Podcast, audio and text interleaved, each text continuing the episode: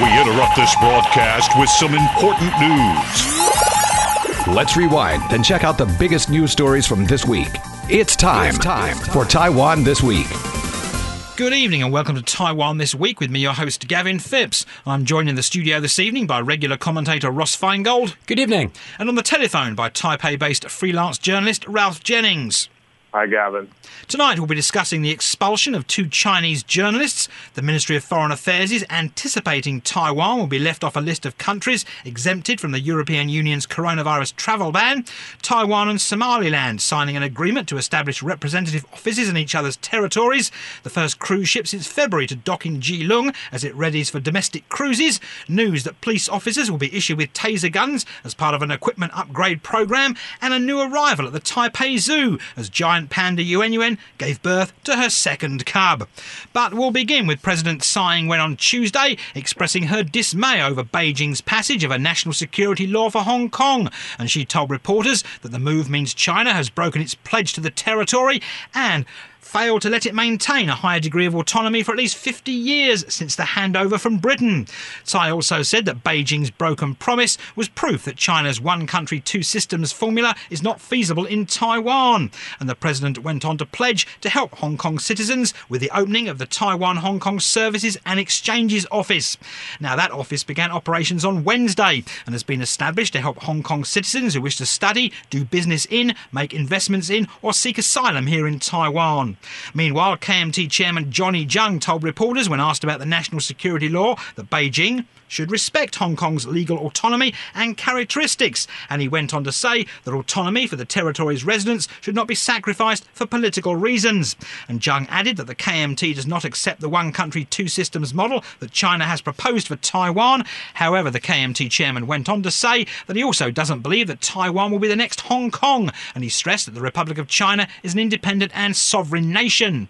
Meanwhile, DPP's Deputy Secretary General Lin Fei Fan is warning Taiwanese citizens citizens to exercise caution if they visit Hong Kong following the introduction of the national security law. And according to Lin, he hopes Taiwanese people travelling to the territory will be mindful of their safety because it affects not only Hong Kongers but also people in Taiwan and countries around the world. So, Ross, of course, a warning there from Lin Fei Fan, dismay by President Tsai Ing wen, and a bit of an objection by Johnny Chiang. Seems like all these talking points are repeated uh, or based on what other leaders around the world are saying. So, not much new for as far as content here, right? Uh, uh, U.S. government is saying the same thing. U.K. government saying the same thing.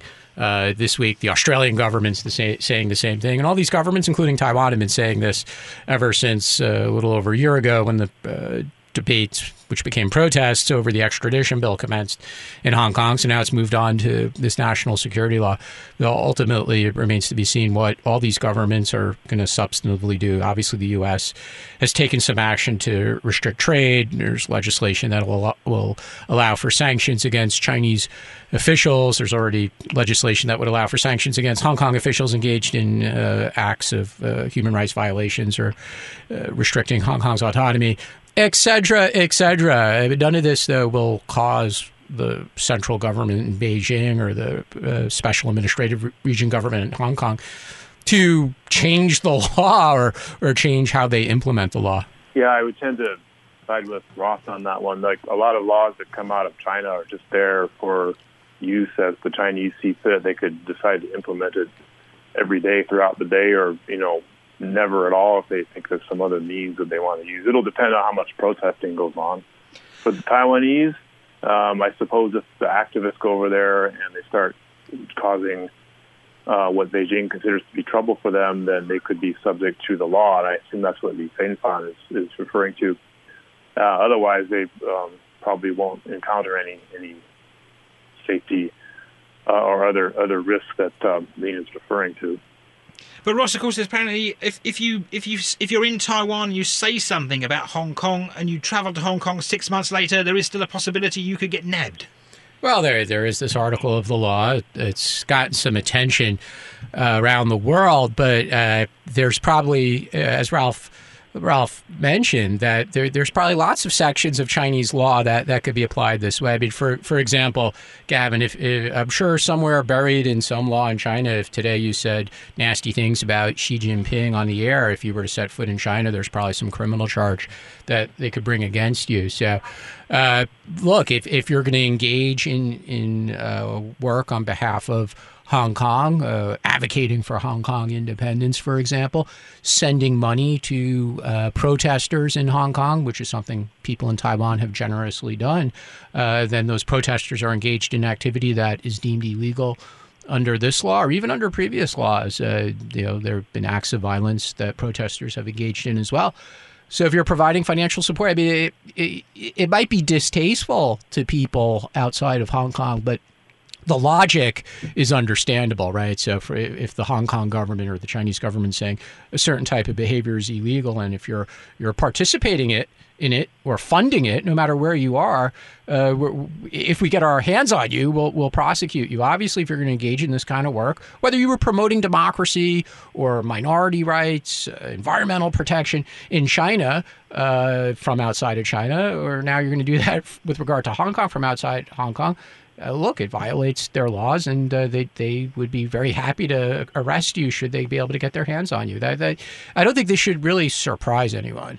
I would um, follow up on that by noting that um, Taiwanese citizens have been caught um, by the, the, the Chinese. I don't know if they've been apprehended in Hong Kong, but um, there's this guy who's still doing his five year sentence in China somewhere. He was caught in Macau, as best we can tell.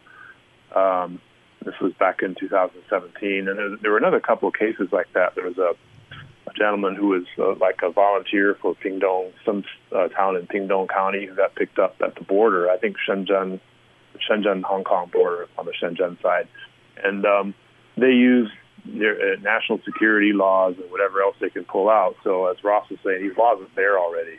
You got another one, fine. You know, and I, I wonder sometimes if the new laws are aimed more at the foreign governments to, to tease the Australians and the Americans and so on to say things, and then China can turn around and say, "Huh, you know, we got our laws, so um, say whatever you want."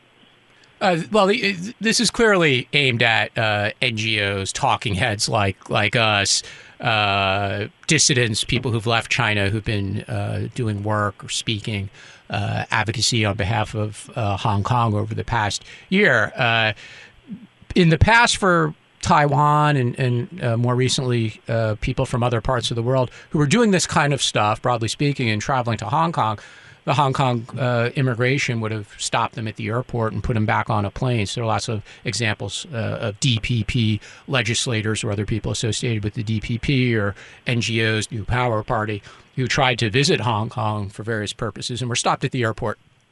Uh, I, I would just you know, politely suggest to those people that if you're going to engage in this kind of advocacy, it's part of your work as a politician or NGO uh, activist, that obviously you don't get on a plane to Hong Kong or to China. And moving on, Taiwan this week revoked the credentials of two reporters from China's Southeast television station and ordered them to leave the country. Now, the Mainland Affairs Council says their expulsion comes amid an investigation into allegations that several Chinese media outlets have set up studios and are producing political talk shows here in Taiwan.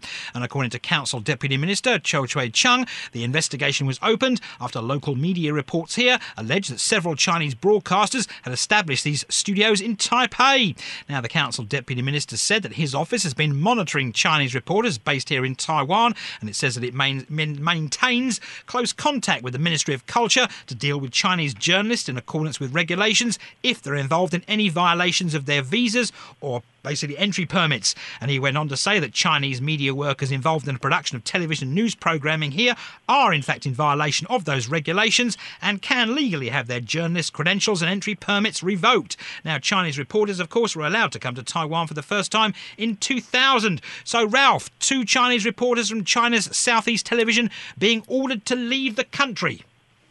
Yeah, I wonder what they were going to say on the talk shows. That's, I guess they didn't they didn't get that far. They were um, simply setting things up. But um, I suppose there's some suspicion that um, even if they had followed laws and if they were able to do it, then they would say use Taipei as a base to say things that um, are, are go against the government here, more toward the government in Beijing. So I imagine that's an uh, underlying concern.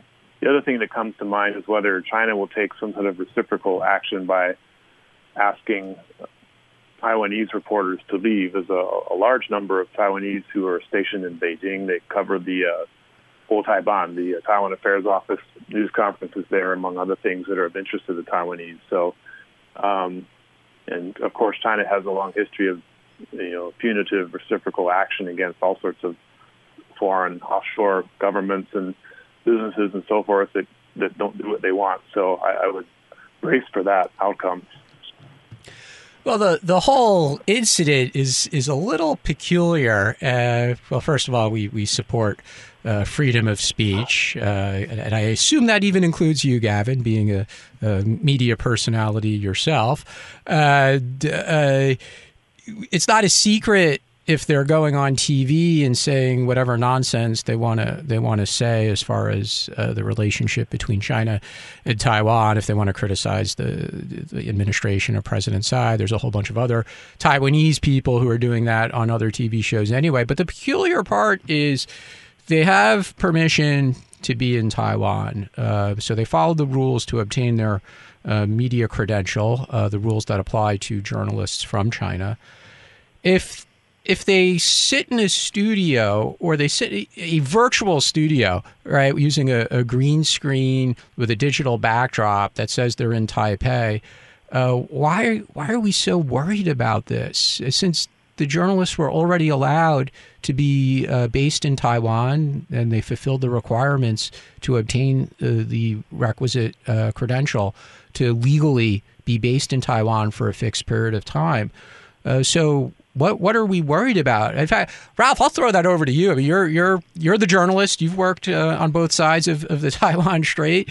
What what is the government so worried about if, if a journalist uh, you know goes through Skype or some other video conference mm-hmm. software to join a, a, talk show? I mean, I I've done that. I've done that from home. I I, I, right. I as a guest, not as a reporter, but I, have gone on Chinese um, uh, TV shows from my home. I didn't use a backdrop uh, from my home, but I've gone to TV studios where where there was a green screen and they put a image of Taipei 101 behind me, and I joined a Chinese talk show.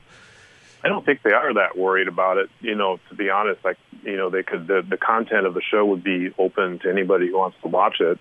Uh, the reporters are here anyway. If they use a talk show or they use a, a written news report or they use some other format to broadcast and write what they find, then it's all out in the open, and the Taiwanese government can see it like anybody else can. I think it may just be a case of revenge. How, how often does Taiwan have a chance to stick it to China? It, it's it's a, a the smaller player in the in the relationship, and China's done all sorts of things in terms of you know, economic, um, the tourism and economic um, measures taken against Taiwan. The, the the military planes that fly through the edge of the ADIZ. It's just all these things that we know about. So here's a chance for Taiwan to use um, a gap in its law. Apparently, these reporters didn't follow the law, so here we go. It's an easy way to get rid of them. Um, that's probably all there is to it. Do you think Ross? I mean, do you think Ross local correspondence clubs, local correspondence groups, and foreign and local for, local journalist groups could be could oppose this move and or complain about it, or do you think they're because they're from China? These reporters, it'll just get swept under the carpet. Yeah, that that's a good question because it came up a lot in Hong Kong um, over the past year with the protests there and. Uh, uh, there were incidents where protesters uh, used a bit of self help. That's a nice way of saying they got a little rough with Chinese uh, uh correspondents for Chinese media or pro government Hong Kong media. And you could see that uh, organizations that support press freedom or, or trade unions uh, struggle with that because, you know, look, nobody really likes those media outlets. They're they're just the state media. They're, they're not uh, usually very supportive of the values that we we normally support. Uh, but you do have to be consistent. Um, otherwise, you, you run the risk of being accused of hypocrisy. So the, they'll struggle with that. You know, organizations that support media freedom, um, the, the, the, trying to strike this balance between uh, normal media reporting activity. Again, I'm going to take the view that uh, joining a, a, a, TV show from China really isn't much of a, a national security risk to Taiwan. Uh, Ralph pointed out that anyone could watch this.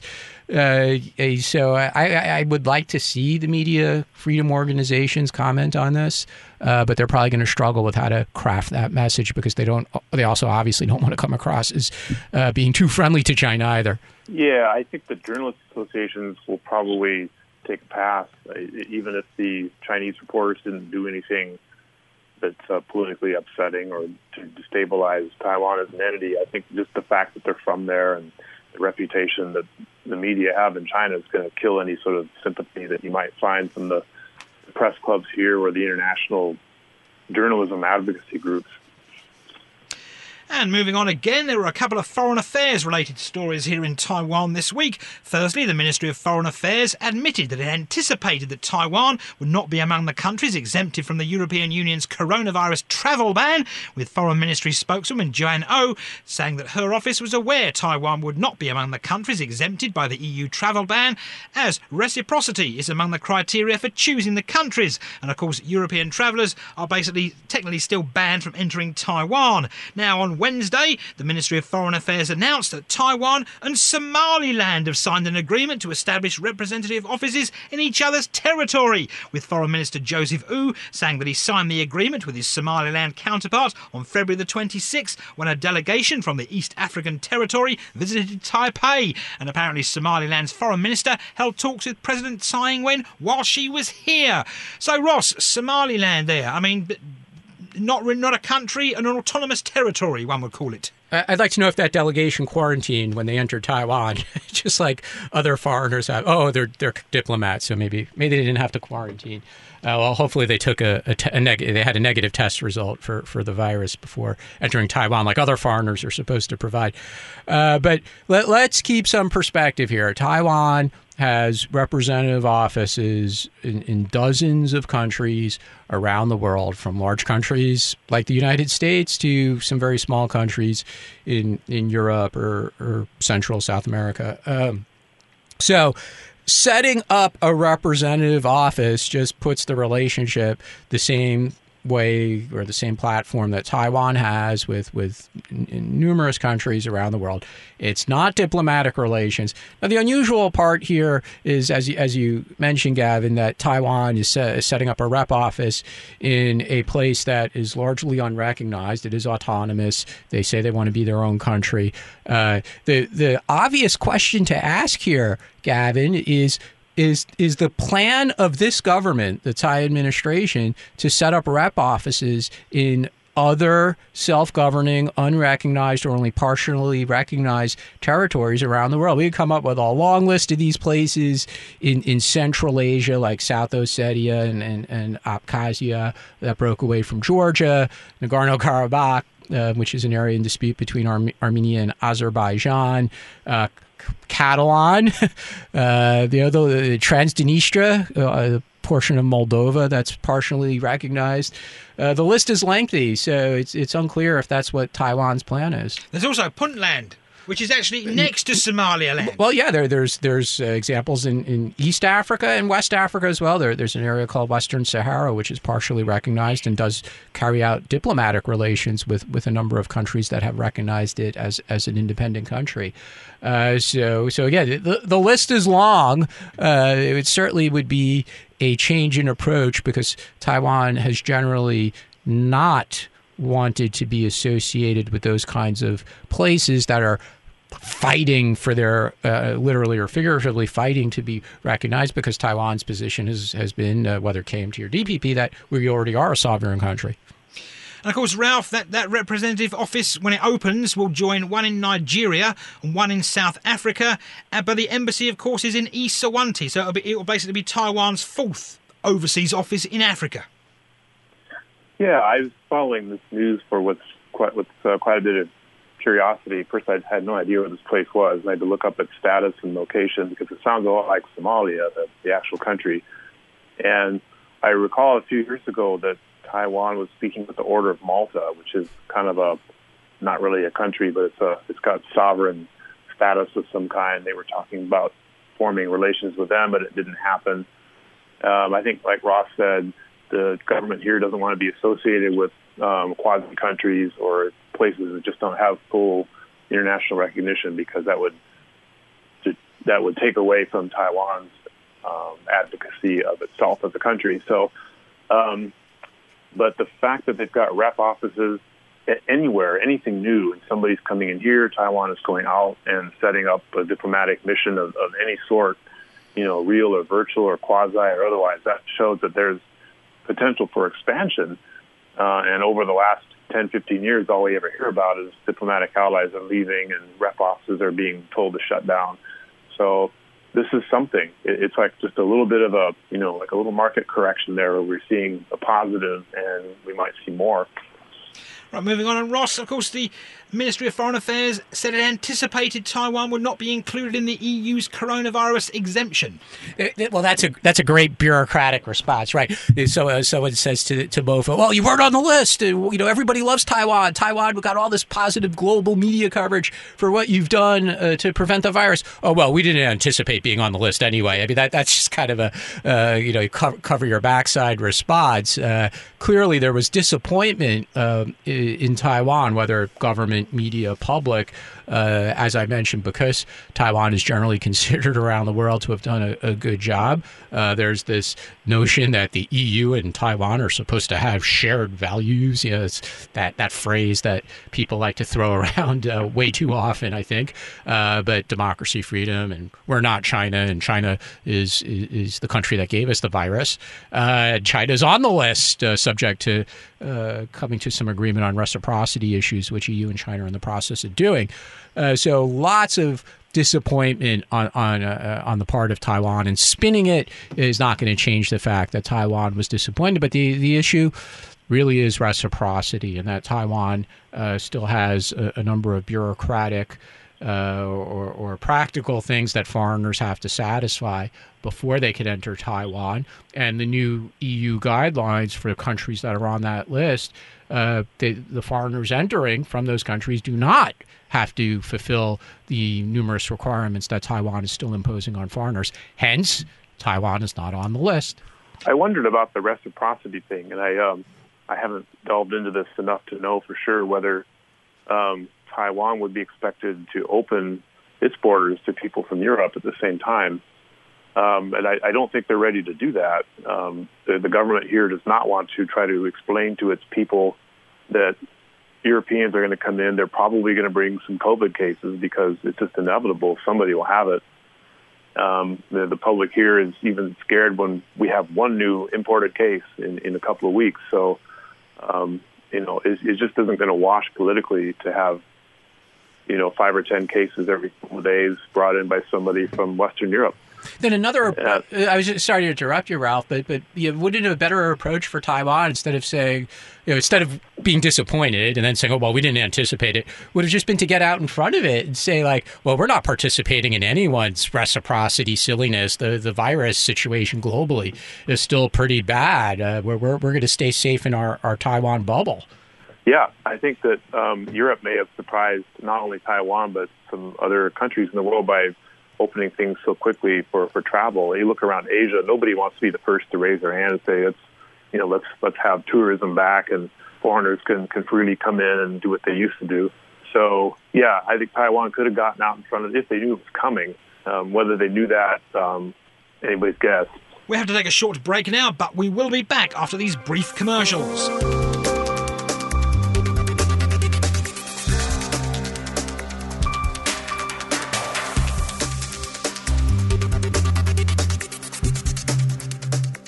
Welcome back to Taiwan this week, and the Dream Cruises operated Explorer Dream cruise liner docked in Keelung this week as it prepares to be the first cruise ship to resume operations amid the ongoing coronavirus pandemic. The cruise ship will tour Taiwan's outlying islands, and 538 crew members are now undergoing a mandatory 14 day quarantine to ensure they're not infected with the coronavirus. Now, the arrival of the Explorer Dream comes after the government lifted a four month ban on domestic cruise tourism, and it's the first cruise ship ship liner to be allowed to enter the port here since February. So, Ross, do you fancy taking a cruise ship liner trip anywhere in the coming months, weeks, days? I'm a big fan of staying on the land, Gavin. So I think I'll pass on, on the cruise ship. And I'm not really good at those those activities that occur on cruise ships anyway. Like I don't know, shuffleboard and all, all those kinds of things you're supposed to do when you're on the ship. Eating a lot, yeah, it's just not my thing.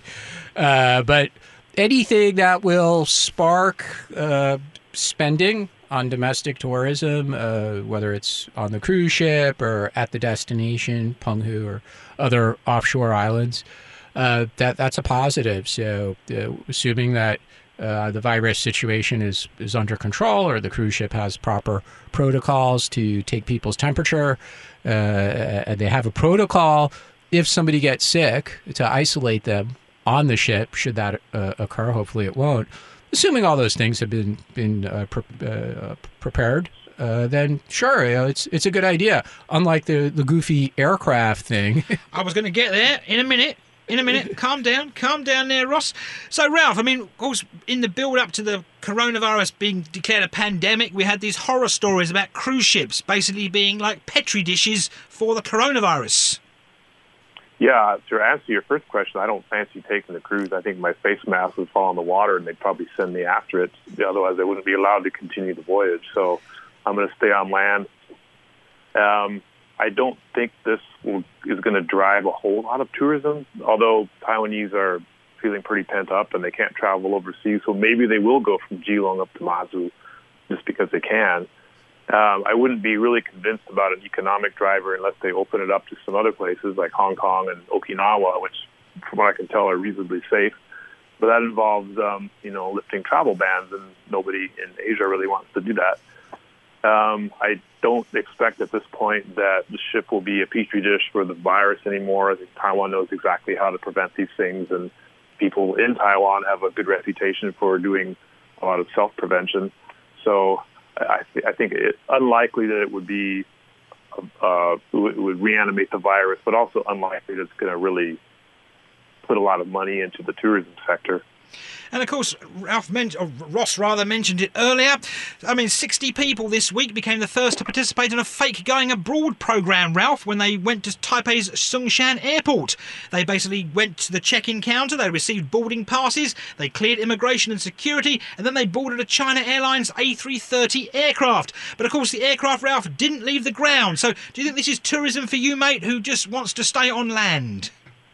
I thought that was a brilliant idea and it's uh, it just shows how many people miss that that sort of activity. They like the whole routine of gathering in the airport and finding the tour guide with the flag, doing the check-in. I don't know why they like it. I think that's the worst part of traveling is you know from the, the minute you get out of the the, the, the MRT to the moment you, the plane takes off. But I guess if people like it for nostalgia's sake, then it's good to know. That means that the tourism sector will be quite vibrant once it's really back in action. So, Ross, did you pop off to Songshan Airport? No, uh, uh, Songshan Airport is not one of my favorite airports around the world, although I do miss the travel experience.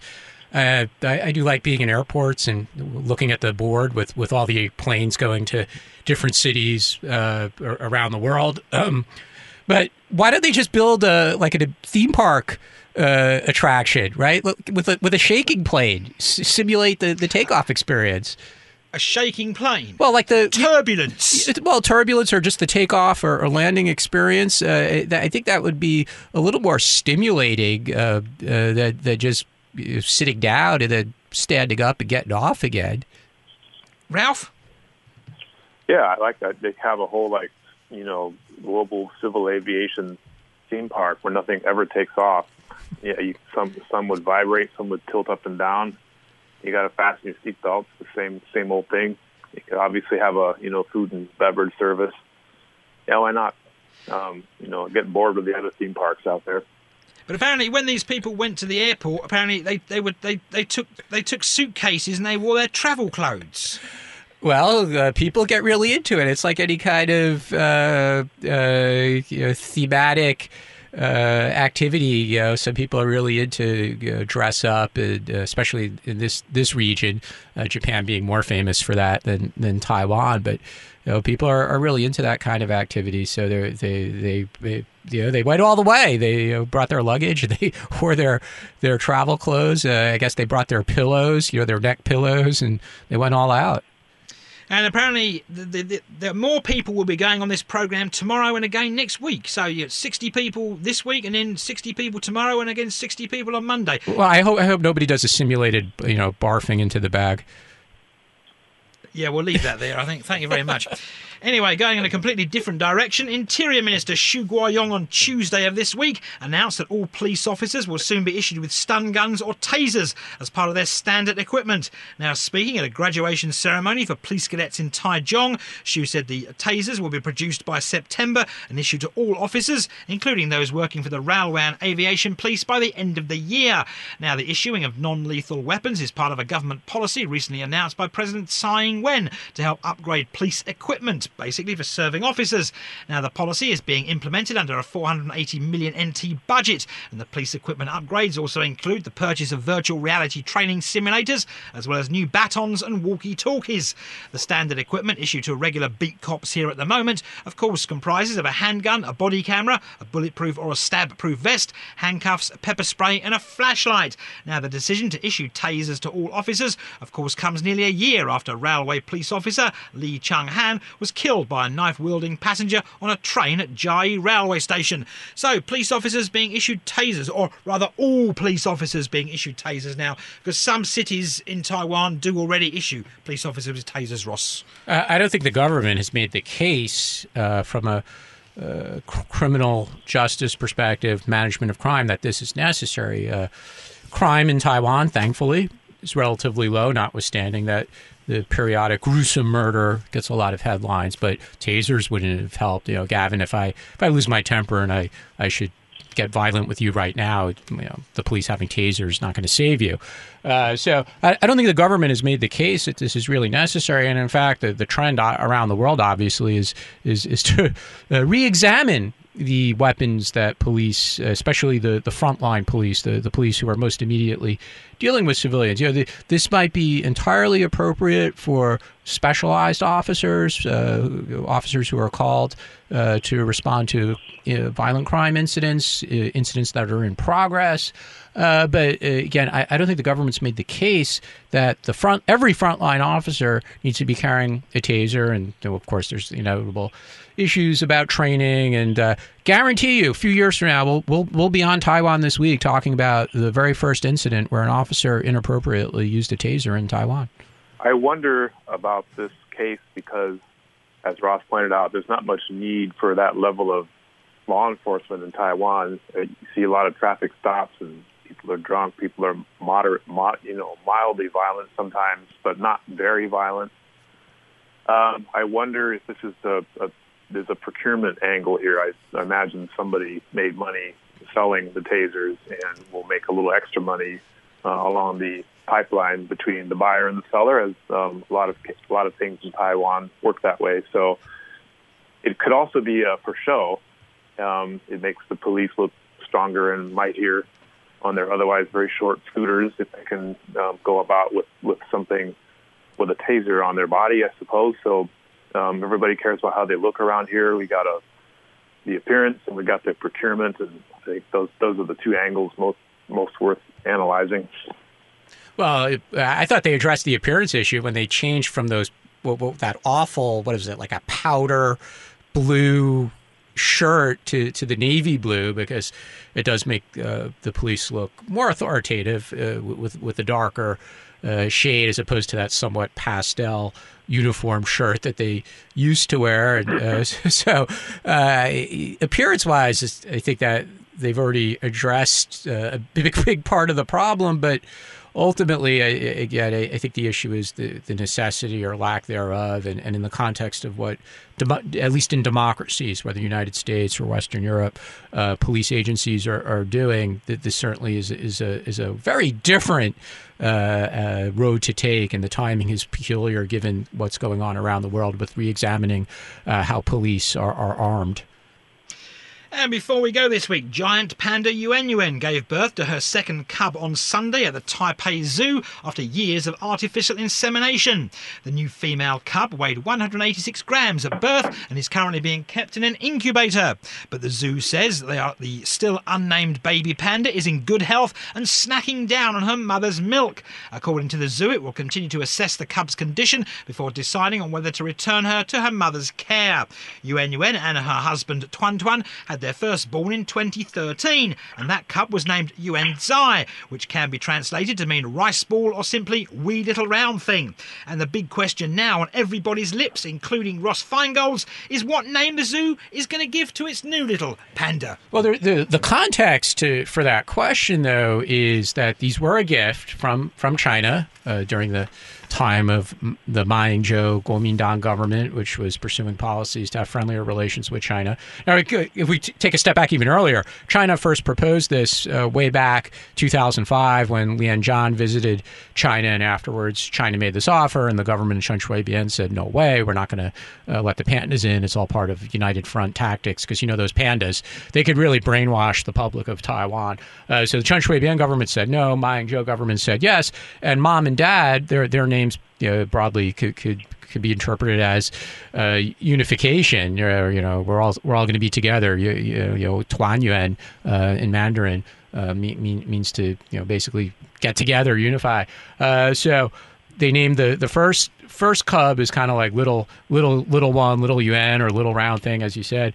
Um, I, I think there are going to be a lot of recommendations for political names, and the Taiwan public will probably come up with some really creative uh, possibilities, uh, but something to connote that uh, Taiwan is not part of China. So I'll be looking for names like that. Uh, whether or not the, the government actually accepts those names as appropriate for being included in the public vote, who knows? Ralph, have you seen the pandas at the zoo?